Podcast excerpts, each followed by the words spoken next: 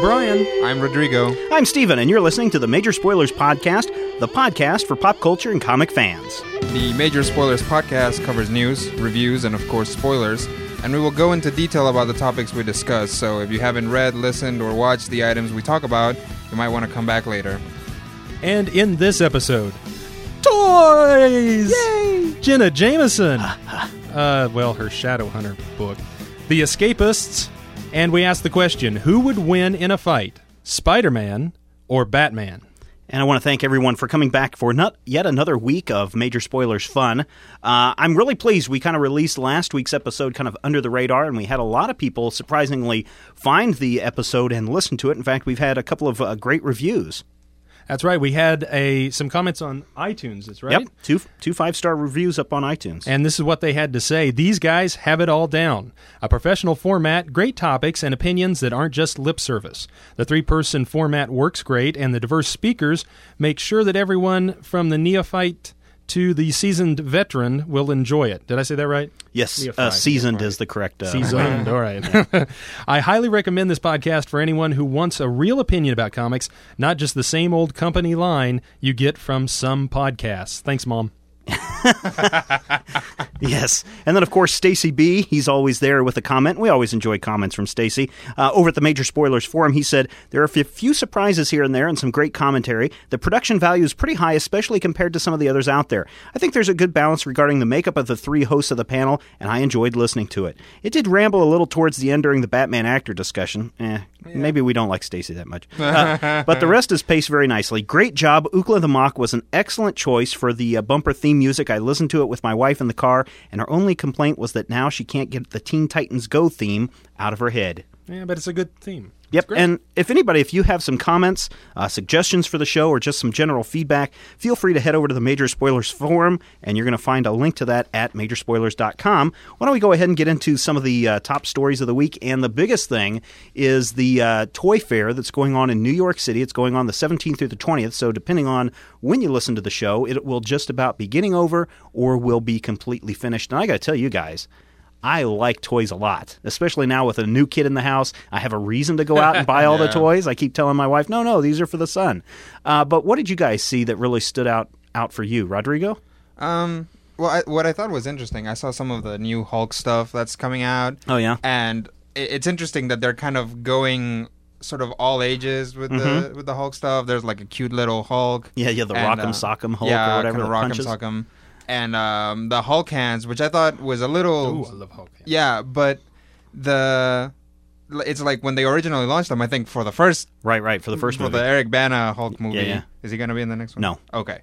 So we'll refer to that as the Eric Bana Hulk Yeah. movie. the the Hulk movie that shall not be named. Right. Uh, it was, and it was good. It was good. um Bryan liked it. But um the Hulk hands were just kind of very straightforward. This these new Hulk hands that they're launching are like shaded. They're Yeah, already yeah. shaded. Yeah. Like they're like hyper realistic and I think they look a little weird. Not that I think a kid who's like bopping his sister in the head with them is gonna care. But that's just something that caught my eye and not that it's necessarily comics related, but I thought the figure of the Cloverfield monster was cool. Yeah. But that's just because I think the Cloverfield monster is cool. Well, what I liked about that Cloverfield monster was that in the movie you hardly ever get really a good look at Mm-hmm. the monster. Yet here you get to see it from all the different angles, and uh, it kind of in itself is a spoiler if you Oh, yeah, if you kind of want to absolutely. If you leave it up to your imagination of what that monster Yeah, is. so avoid that. And we've already spoiled for you. If you haven't seen it, that there's a monster in Cloverfield. Oh, There really? is. Oh, sorry, Bryan, for those of you that don't get to go to the movies much. Yeah. Uh, did you see anything that stood out? My favorite was the ones that you're looking at on the website right now. The uh, the New God uh, action figures from uh, DC Direct. Oh, I just I just hope that all of these figures that they create are in the same scale as. Um, The JLU. Yes, well, not they won't be that. They're a little bit bigger than that. I think these are like five or six inch figures. Uh, they're really well articulated. They got multiple points of articulation. Uh, in this first wave of new gods, they've got Lightray, Mister Miracle, of course, Darkseid, who's one of my favorites, and uh, Orion, uh, which will make pretty good uh, companions with the uh, DC. What is it called? Early edition, first edition. I forget what that that other collection is. That work out pretty well too. So I'm looking forward to that. And of course, there's a lot of Indiana Jones stuff that that they showed at the uh, show. It seems like every company has some kind of Indiana Jones tie-in. Uh, but my favorite is still going to have to be beyond the uh, DC New Gods line are the mini mates and the Legos. For some reason, I've been a Lego fan for years, and the fact that we're getting play sets based on Indiana Jones, uh, new Batman stuff, including the Harley Quinn figure, Speed uh, Racer. Yes, Speed Racer is another one coming out. I saw those play sets today. Uh, they look awesome. Now, really, do these sell really well, though? I'm just wondering. Well, it depends on where you're at. I think they sell really well. I like the mini mate figures uh, better than the the Lego minifigs, um, especially the Batman figure, because if you take off the head, the way that the plastic, how thick it is on the Lego figures, in order to get the white eyes, they actually had to paint on the on the right above the regular eyes of the figure. They had to paint this big white stripe so that when the it goes on, it, it makes the uh, the eyes white. That's the only thing I don't like about it, and the cape is a little awkward.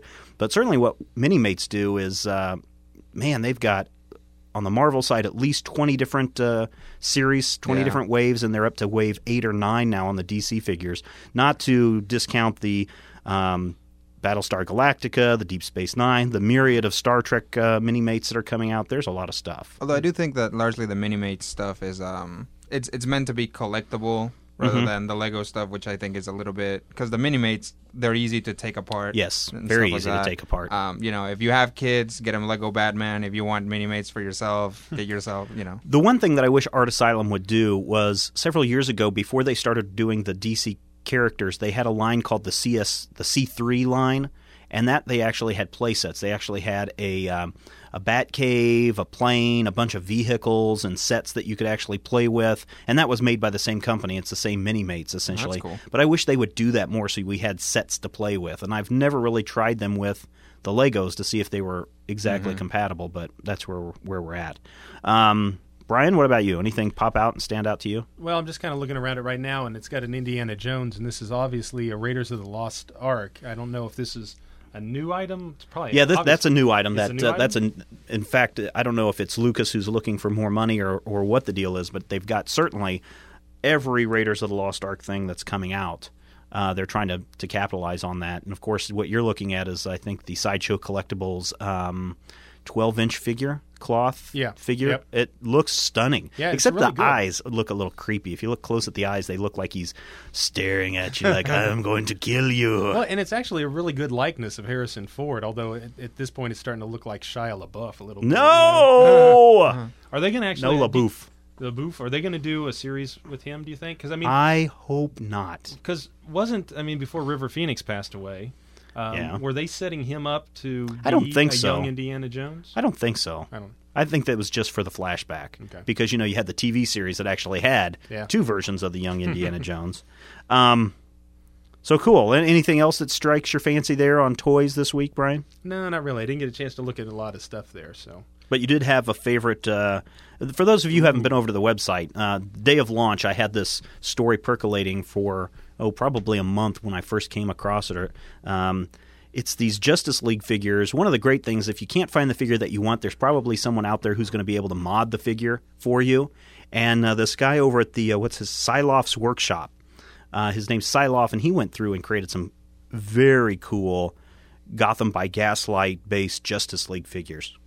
yeah, and this is not something I was really familiar with going into it, but I was over at the website looking at stuff, and I just um, we've talked about this before. I like reimagining of old designs, and I just think this stuff is really cool. Uh, went over and got the screensaver. Yep. uh, The or wallpaper. Mhm. wallpaper for it.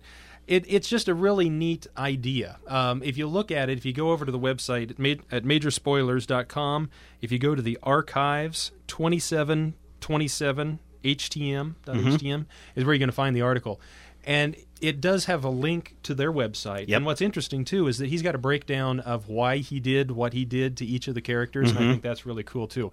He's got a really neat idea with the Flash. Uh, he talks about the fact that he wanted him to have kind of a pilot motif, and he's got goggles. He's got a great leather-looking Mm-hmm. outfit with uh, uh, you know the flap that comes across. Right, right. Everything looks you know stitched. It's got a really good look. I would be interested in seeing something like this. Uh, I'd buy the whole set. yeah, uh, this is just really cool. The Superman is a great reimagining of the idea. Um, it just it's a really nice thing, and he fabricated all this stuff, right? Most of it. I mean, if Okay. you look, there's a you know some of these are actually based on other figures. Obviously, the Gotham by Gaslight Batman figure's already been out. He did some slight modifications to that. Other stuff are other figures that he's molded. I don't think that he's actually went in and and actually molded a whole new character from the ground up. Although some of it is actually pretty cool. I think my favorite of the uh, series, that of course is the whole Justice League, is Green Lantern with the the mutton chops on the side and that green ring and the glasses. I think uh, looks really cool. Um, but I'm partial to the Flash with his cool boots because you know if you run fast, you're going to want something that's going to wear very heavily. So he's got these minor boot things on, and then you got to love Aquaman because here's a guy that's from underwater, and in order to be up on land, it's kind of like SpongeBob SquarePants, where he's got to wear a suit that's filled with water so he can breathe. Well, and he's got like green hair. At least in the picture, it looks Yeah, yeah. like it's all Yeah. green and wild and Mhm. crazy. Uh, the wings on Hawk Girl, uh, mechanical wings. Yeah. Uh, that took a lot of work, but it's all of it is really cool. Uh, one of the elements I like, uh, for some reason, I like goggles. I think goggles would make a great mask if it was in the real world. They would serve a good purpose. And three of the characters, Hawk Girl, Flash, and Green Lantern, are sporting goggles. Yep. So I think that's really cool. Yep. Any thoughts there, Rodrigo? Nod your head. Yes. No. Yeah, Maybe? I'm for for those of you who can't see us, I'm, I'm nodding my head. No, I like them. I like all of them a lot. I think you know Wonder Woman is a great take. She looks like a dominatrix a little. I, I guess so, but that's kind of that's what it looked like back then. You know, high cleavage um, and no ankles because ankles are dirty. um, and um, I really like the there's you know that whole steampunk genre, Yeah. which I think was very well uh, captured, really between Hawk Girl and Aquaman. I think. Yeah, I, I love that whole series too. And again, listeners, you can go up there. You can head over to Shy- workshop from the link on the major spoilers page. He actually built a wallpaper for people to download because I had sent him an email asking, "Hey, do you got a wallpaper of this?" And uh, he sent one out and and said, "Please come over to the website. Anyone can download." So we've got that out of the way. Now, before we get too far into the show, why don't we go ahead and jump down to our first review this week? This week we are it's coming out just this week. So depending on uh, again when you're listening, uh, we're going to take a look at Jenna Jameson's Shadow Hunter from Virgin Comics, and here's how. Um, how Virgin Comics describes the issue. From the mind of Jenna, New York Jenna Jameson, the New York Times bestselling author and icon eccentrictainer. Is that what it is? Iconocentritainer, porn star, and written by Christina Z of Witchblade fame, comes a dark tale of one woman's struggle from forces beyond ordinary perception. A young orphan, beautiful woman attempts to make a life for herself in the big city as she grapples with mundane problems like making rent and a creepy manager at work. Something deeper brews, a nagging suspicion that her life is not her own. Seeking answers, not to mention extra cash, she rolls in a past life regression experiment which seems to ignite visions of a demonic past that no one can explain. Now, again, I did say that this uh, came out or comes out this week, January or February 20th, uh, is when it hits the stores. We got an advanced preview from Virgin, and, you know, unlike other podcasts, not everything that we're going to be talking about are are great comics or high on our list of, of super good things. So why don't we who should we start off with first? Rodrigo, we haven't heard from you a lot this evening. All right. Well, I was I was genuinely scared when I was reading this book. Why? Well, um, mm, I rolled my eyes so hard that they got. I think they got stuck on the back of my head, so I had to go to the emer. No, well, it, it just you know the. It, I I have okay. The art was good. The art was good. Yeah, I'm the gonna art is start really there. good. There was nothing else that was good about it. It was poorly paced. It was poorly written. The dialogue was awful. Um, you know, it wasn't. It wasn't even sexy. You know, because you do it. You know, they, Right. they they emphasize the fact in the press releases that it's not going to be porn, Right. but it's not even you know just even remotely attractive. Um, although again, the art was cool. Um, I don't know. I just I if we hadn't been reviewing it, I probably would not have read it all the way through. Right. I think I would have picked it up on the on the newsstand simply because of the cover, which does feature a likeness of Jenna Jameson uh, done by Greg Horn, who I think does a really good job of capturing uh, people's likenesses. And if you guys have seen the latest uh, Witchblade cover that he's going to be doing, looks really great. Now, on the other hand, what's surprising about this series, as far as art goes, Greg Land, who everyone knows as as copying images directly from porn movies into the comics, uh, is not somebody that actually worked on this title. Instead, the artist is uh, Mukesh Singh, if I'm pronouncing the name correctly. I thought the art was very good. I think that's the one saving thing from this issue. Like I said, I probably would have bought it on the newsstand just for the stunning cover alone. Uh, which looks really good, but you're right. I would agree with you totally that there's some bad pacing uh, in this issue. Let's take, for example, on uh, page 19 uh, the doctor is conducting a test. She's going in to um, to find out why she's seeing things. Even from a young age, she's been seeing all these things that they first start out as little child drawings, and then as uh, she gets older, they start to look like little cherubs. And then as she goes in for these experiments, uh, they turn into these demon-looking things, and she starts seeing things and questions her sanity. So she goes back to the doctor again. And here's uh, here's how uh, it kind of works out. Uh, page 19. The doctor is conducting a test. In panel two, he's commenting how the supernatural readings Oh, match she. subject. Yeah. The, oh, the is it a doctor's she? actually a woman, which is Oh, weird. I didn't catch that until uh, actually until that page when I noticed she was wearing earrings. Oh, well, and then see, later there on you they go. referred to him as a she. So maybe the art is All right. not as good All as we right. were saying. well, anyway, the doctor's conducting, and she states that the that the supernatural reading she's getting off of what's this girl's name? Jezeri Jazzercise. I Yeah, I, uh, it was a little I hard to didn't pronounce. It sounds like a porn star name, Yeah. honestly. Yeah. Okay, so the, these readings match the uh, subjects of Area 51, the Omegas, and archives from the Great Tomb of Lilith. I'll be contacting the High Order following the test. And then in the very next panel, all of a sudden, all hell starts to break loose. And instead of kind of leading us up to building, like seeing cracks in reality or whatever's going on, suddenly the doctor starts uh, screaming out and pressing the, the button saying, The patient is undergoing the grand mal soul split. Everyone evacuate. That's a one panel transition. And the whole issue felt rushed like that. No, that that I've got that written in my notes as one of the funniest lines I've ever heard. The pa- I've got it written out. Emergency evacuation! Exclamation point. Patient undergoing grand mal soul split. I'm like, is this a band that I missed someplace? It, it must be, but you know, I also thought that there were some some actually some good lines in this piece. So essentially, what's happening is that.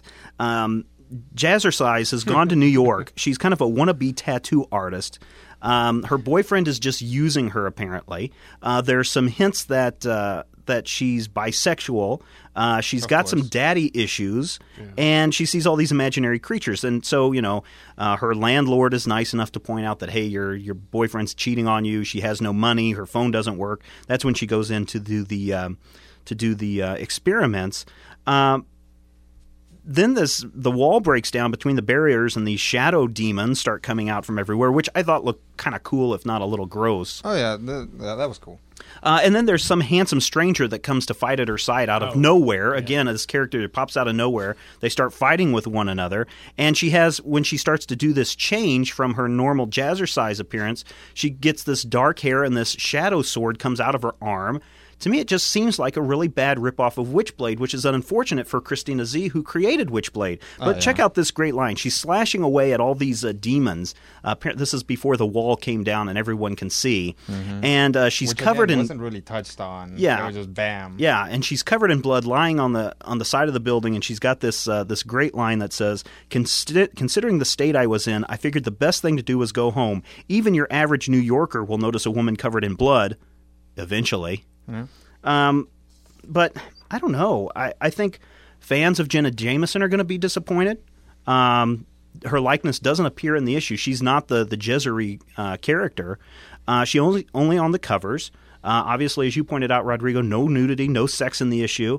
Um, although with the hint of bisexuality, I think there might be some love interest stuff that comes up later on where this handsome stranger that's fighting along her side and probably some female companion at some point there could be an interesting love triangle from that. Um, the writing is there. It's just it feels rushed. The pacing is bad. Yeah. Oh, okay. My notes on this. The first thought that this is porn for teenage boys, basically. well that's Who's what gonna- witchblade is Well, and and the thing is, we were talking about this. Is this a uh, this is a first issue? Is Right. Virgin a relatively new? Comic yeah it's book a it's a new comic book company they launched what I want to say two years ago. At first, they really wanted to look at uh, taking tales from India and some of the myths from India and telling them in stories uh, of ways that maybe modern audiences could understand. So that's where we get Devi. Uh, I know Nick Cage and his son have created a title for Virgin Comics, and they're really on board. Now, I have read some of Virgin's other titles.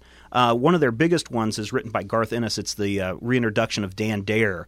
uh, which is a popular English uh, sci fi character, almost our equivalent of Buck Rogers.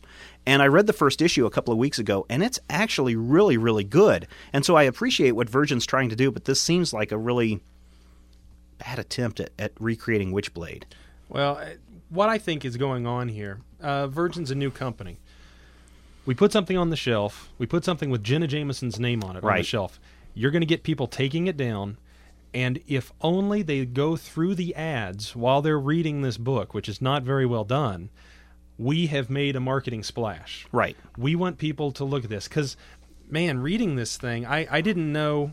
You know, I felt bad getting into it. I'm like, am I supposed to be liking this or not? Yeah. I didn't know how to take it. I didn't know if this was any some kind of a joke, frankly, because it it just wasn't very good. It's it's trying to be really smart, Right. and it's falling really short.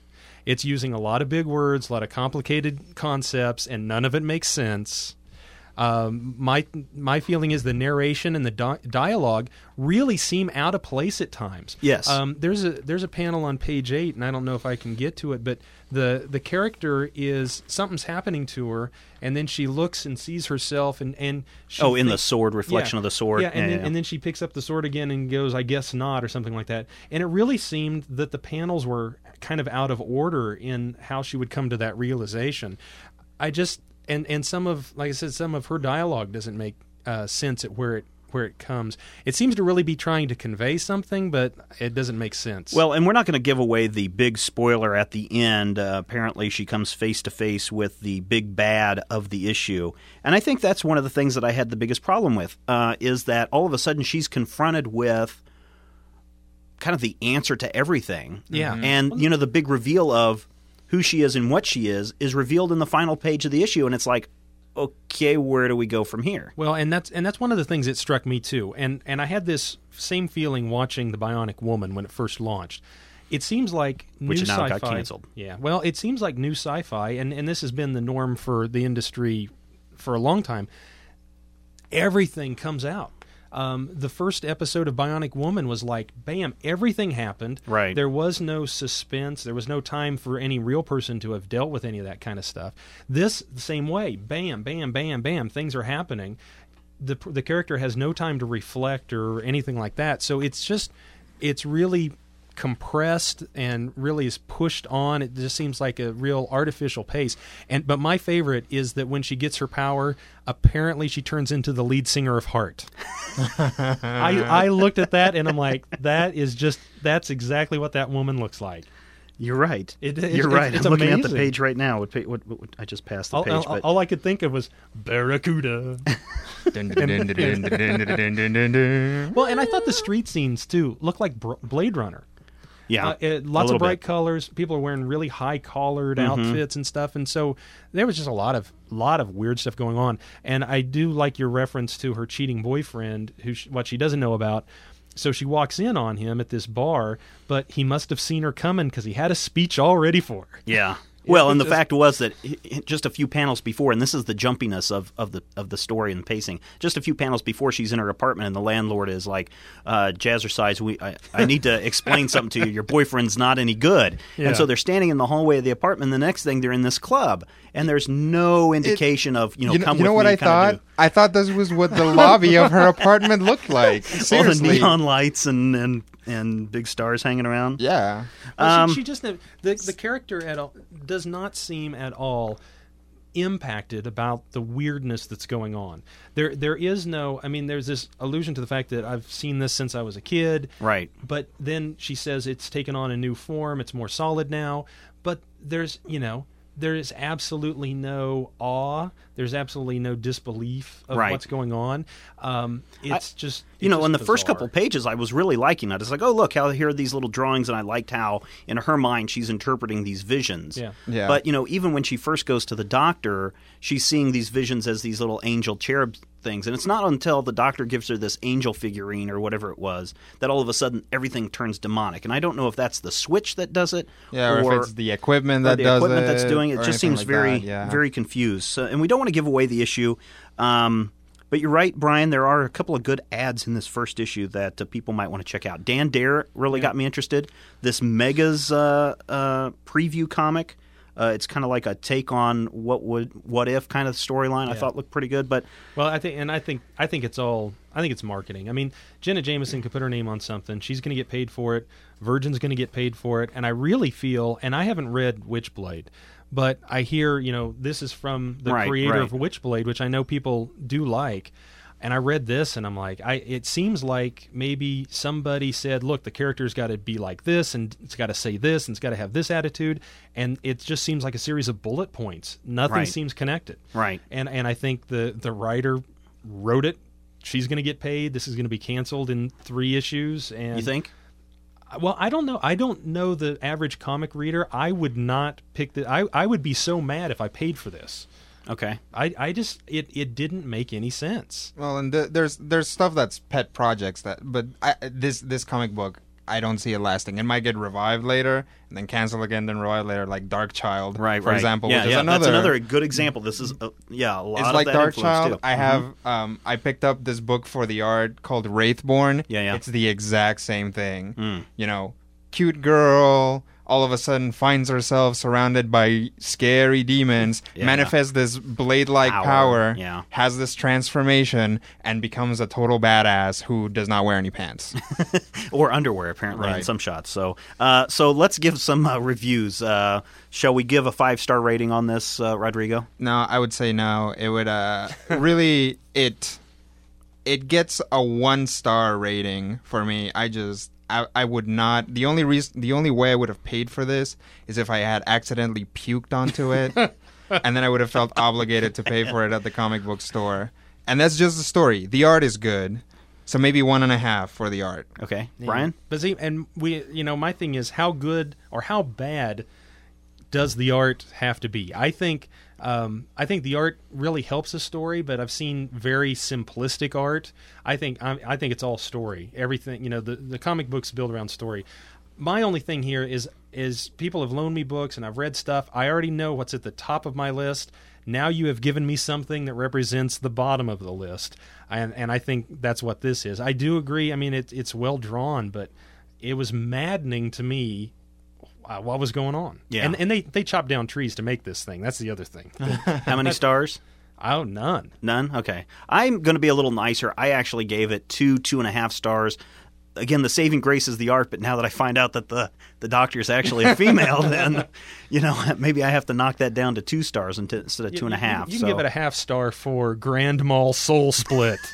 Which, which will be a band coming to a city Hello, near St. you. Louis. We're Grand Mal Soul Split. Are you ready to rock fronted, and roll? fronted by the uh, former lead singer of Heart.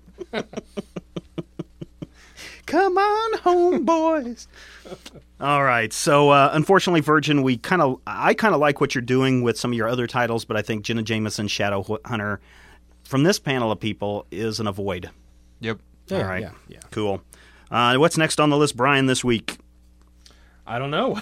it's on the list. I've run out. Oh, okay. Uh, Are we going to do the topic? yeah, Or- let's do the question of the week. Oh, real okay. quick. Well, then we're jumping down to who would win in a fight. Uh, and this, you can, we can go on and on and on about different things. But here's here's your here's your people. Spider-Man in this corner, Batman in the darker corner. You can see his eyes glowing. So who is going to win in this battle? Rodrigo.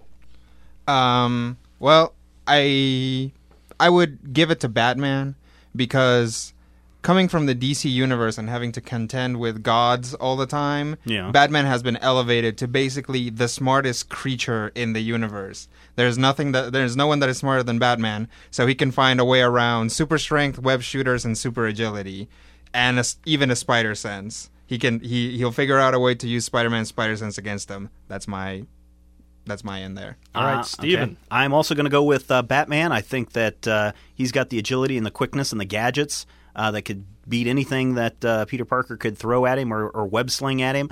I think the fight would be over before they left their corners. And I know that a lot of people aren't going to be happy with that, but that's just how I see it. Oh, I'll make it three for three. I think that if anything, the way Batman is written is that his intellect wins out over everything else. So I think Spider-Man, you know, obviously has the physical attributes, but I think Batman is your winner. I think if we put the Bat Dickness meter into effect, uh, Batman would turn it up to nine, and he'd get really tired of uh, the smart wisecracks that Oh, yeah. uh, Peter Parker would be throwing out, and just take him down with a punch. Yep. Which and you can also see the two interact on uh, majorspoilers.com if you see some just some random guys. Uh, Oh yeah, yeah, yeah. Those are great. Those, are, great. hilarious. Yep. nicely done. Cool. And we want to find out uh, what you guys think about who would win in a fight between Spider-Man and Batman. So go and we've got a poll question up on the website, right, Stephen? That is right, or it will be up before the uh, this uh, episode hits the the podcast waves. Oh, then talk it out in the Major Spoilers forum. All right, our trade paperback uh, this week is actually a little hardbound collection uh, from Brian K. Vaughan called The Escapists. Uh, essentially, on his father's deathbed, teenager Maxwell Roth discovers that his father has had the largest collection of escapist memorabilia in the world hidden down in the basement all these years. Uh, he ends up spending weeks and years going through the collection. Uh, Maxwell develops a, a real love, I think, for the escapist and also a really better understanding of who his father was.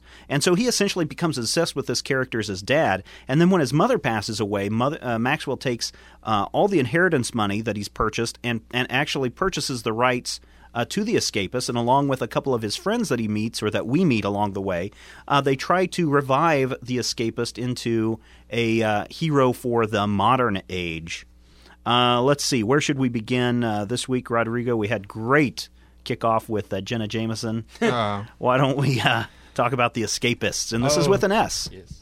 Yeah, um, and that's that's because I, I imagine, um, you know, there's the escape is the character that uh, these three other the the three characters that are writing him and uh, illustrating him are trying to revive, um, and they're also sort of trying to escape from their own sort of the ennui of their own lives or their own sadness. Really, you know, the main character's dad is dead and all right, that Right, right. um i you know i read all the way through it and i liked it um it's not necessarily something that i would even buy but uh, you know i thought about it as like you know if this was a movie and a friend had played it for me i would have been like oh awesome. If you know a year later he's like hey do you want to watch the escapist again? I'd be like yeah sure sweet. And I, I i think i've realized that this is a comic book romantic comedy. It is. it's you know it's about Max and his love interest and the escapist gets and uh, Denny. Right. they they all kind of sort of get tangled in this uh, battle with the um, Big corporation. with the big corporation that's trying to take the the property of the escapist away from them. Meanwhile, you're sort of seeing what they're doing reflected on the escapist. Um, but I mean, it's a it's a cute, funny, romantic comedy, and it has a little bit of weight to it, and it has you know superheroes and two different drawing styles. It's it's very complex, very cool, um, funny, romantic. I liked it. I, th- I think you kind of sum up some of my thoughts uh, right there. But what I find interesting is the escapist, the character, was created in a book called The uh, Amazing Adventures of Kavalier in, in Clay, which in itself was a work of fiction about these uh, two Jewish kids growing up and going through the trials and tribulation and creating this escapist character. And so this all happened in the 1930s. He was a golden age hero. And then we jump to, oh, I forget what year it was, 2002, somewhere around there. Dark Horse said, hey, let's pretend that this was a character from the golden age and let's print a bunch of adventures and, and pretend that they're real. And uh, then Brian K. Vaughan takes it a step further and says, okay, if we're playing in this real universe that's somewhat make believe, what would happen if this property had fallen to the wayside and somebody wanted to cl- come up and buy the copyright uh, and the trademark of this character and start doing things? And I think that's to me is kind of the fascinating part. And to tell you the truth, I've got the book, uh, The Amazing Adventures of Kavalier and Clay. I've never read it. I think I've read maybe the first chapter, and then life got in the way and it got set aside. I didn't even get to you know what they did with it. And I think that if someone read this book, you don't necessarily have to know anything about that I- backstory. I, I didn't. No, I had no idea. either. No. And I and I think that's really cool. And then you know you really see, as you said, the title is kind of has that dual nature where not only is the escapist this character that they're trying to revive and trying to rescue, escape, if you will, from this bigger company. Um, but they're also escaping themselves from, you know, Maxwell. In order to make ends meet, he becomes a locksmith, and Denny Colt, who is the letterer of the comic, uh, he works at his dad's sign factory, and he really doesn't like that or his sign company. And uh, the girl, um, let's see, what Case- is yeah, yeah, and I, f- I forget what she does. She does some graphic design art. Yeah. But this is something totally new and totally different for her. And so they're all escaping. And, and you're right, it is a love story. That's what it really is. Yeah. Well, and to what what kind of thing do you call this in the industry? I mean, if it's not purely based on superheroes and their exploits. Is, is there any kind of a, A genre? Yeah, for this. I think uh, I think comic books as like really a very young medium as a medium because you know you had comic strips in the Mm-hmm. Right, old right, days and everything. They're still sort of working to uh, get Yeah, get your genre straight. I mean, you basically have superhero and non superhero, and this book just falls between the cracks of the two. Yeah. Yeah, well, I, I, I just this couldn't have been farther further from Jenna Jameson, in my opinion. I just really liked this. Although, admit it, Brian, you'd like to get up next to Jenna Jameson. I'm not saying she's an unattractive woman. I'm just saying that that book was and this book has nothing to do with Jenna Jameson to begin with. No, so that's all right.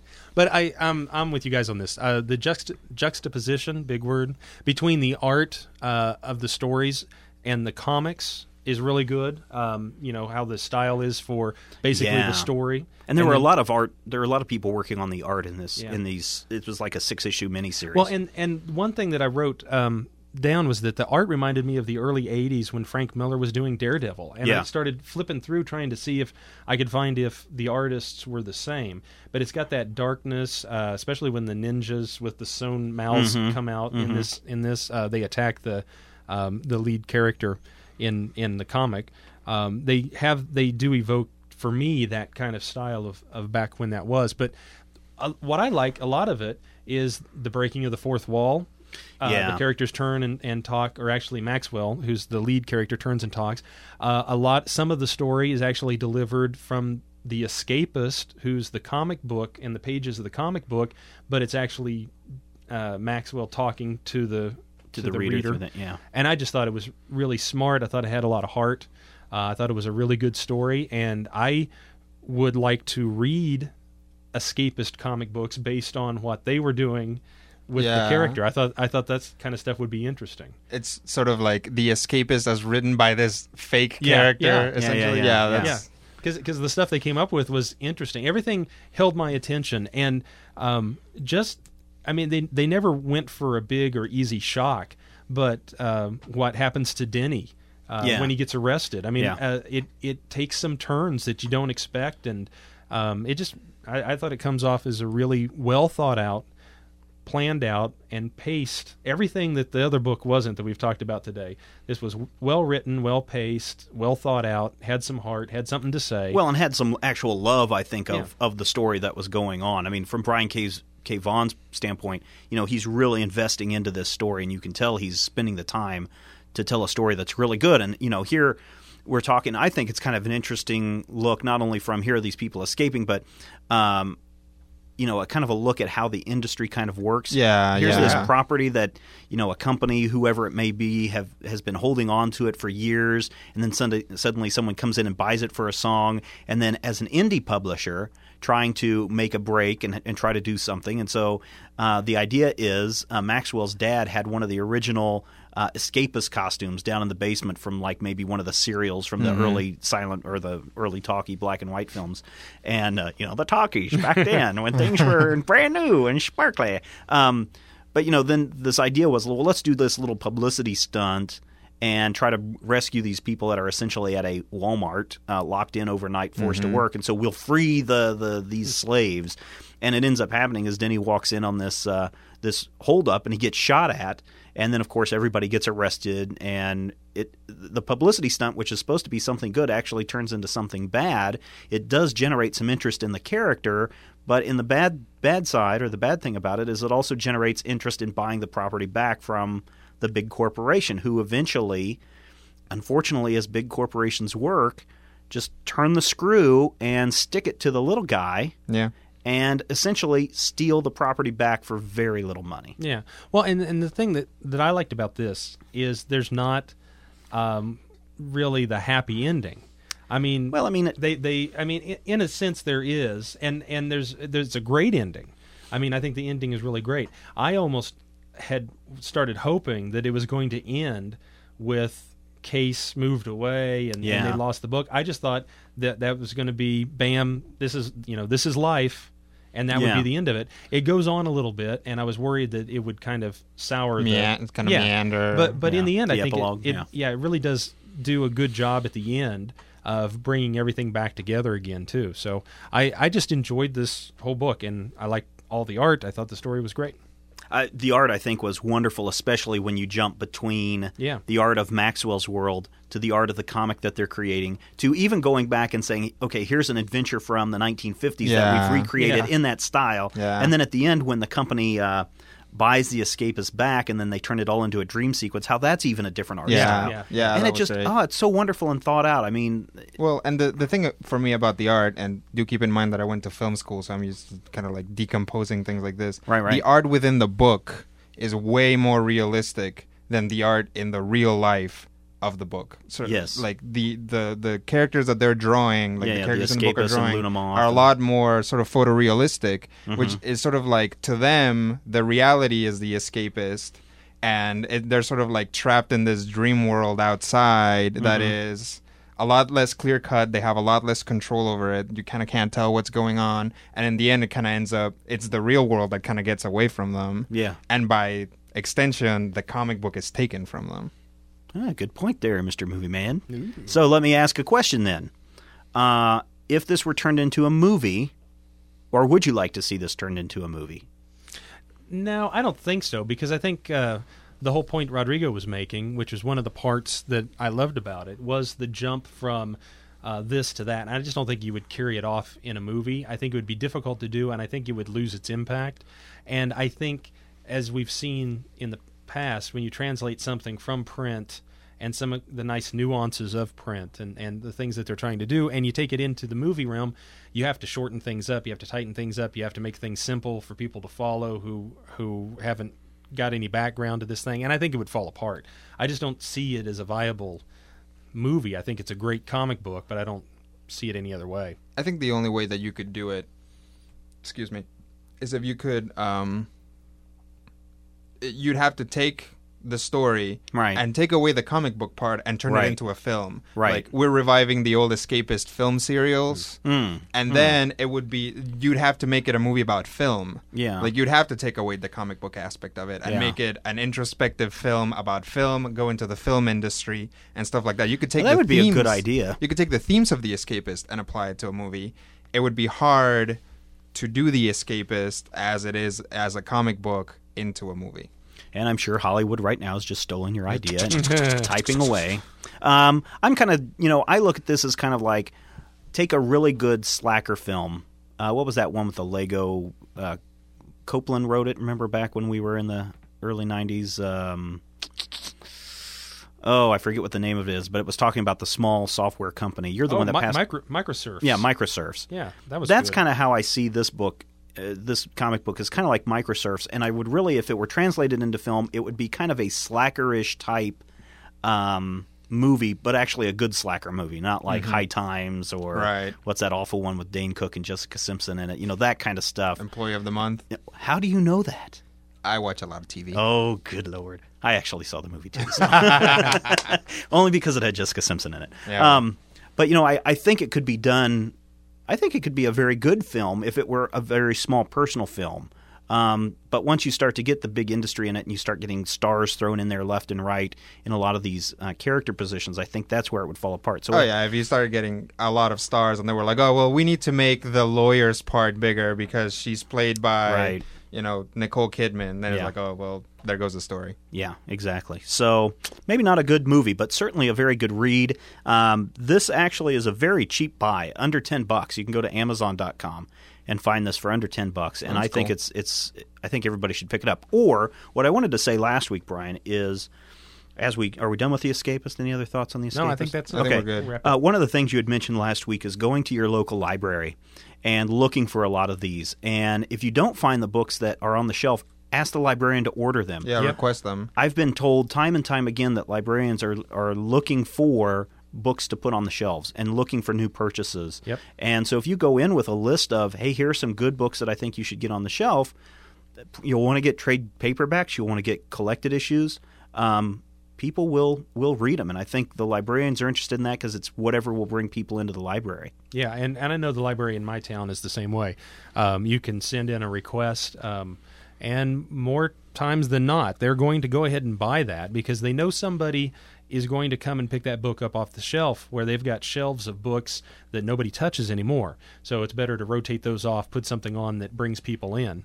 and and that's a good active library is a, is a good place. And um, actually, I think uh, the Adventures of Kavalier and Clay popped up when I did a search at the library for you know different things and Right. topics. And so this this book has made me interested in reading that. Yeah, absolutely. And now, and Brian K. Vaughan, did he have anything to do with He did Runaways. Runaways? He wrote it. okay, it. that's what I Yeah. thought. And we're not trying to create a uh, No. a, a theme here This that is the everybody Brian K. Vaughan fan club. but- I love Brian Brian K. K. Vaughan, we like we, you we- so we love anything with Brian K. If it- Yeah, middle whatever. initial. Yeah. Except he's misspelling his first name, but that's okay. All right. Uh, so here's my charge to you, Brian. Go to your library Okay. and ask them to put the Escapists on the shelf. okay. All right. Yeah, Cool. we'll, we'll see. Uh, a lot of times there's stuff there, and you know, ju- you know, judging a book by its cover, there's a lot of stuff that's sitting there, and and you guys look at art and say, "Ooh, I want to read that because of the art." Sometimes I look at the art and think, "Ugh, that's ugly. I'm not going to read it."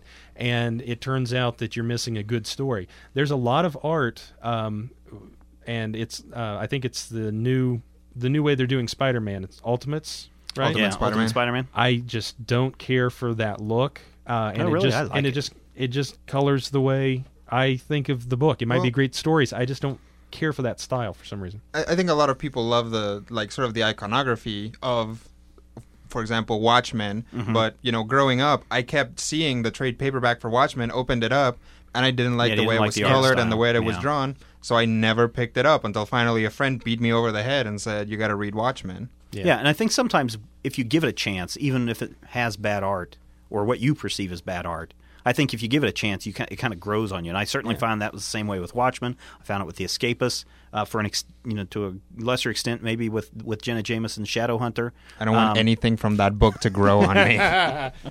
Well, and I think one thing you could do, and I've always thought this: people who are in the know, and and you know, listeners can do this. Certainly, go to the forums.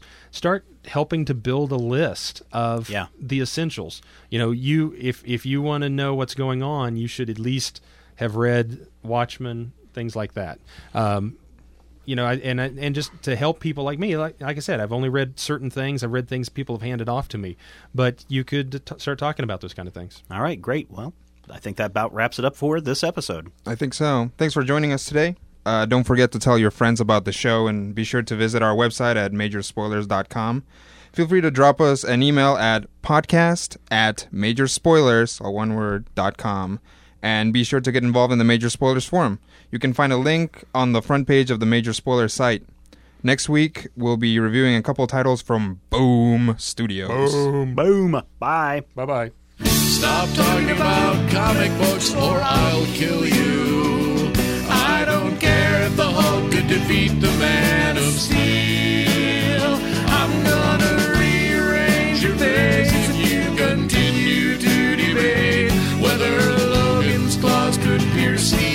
Dodgers shield. I just couldn't care less if they bring back Kraven. And I don't care if Spider Man's a clone. Stop spending.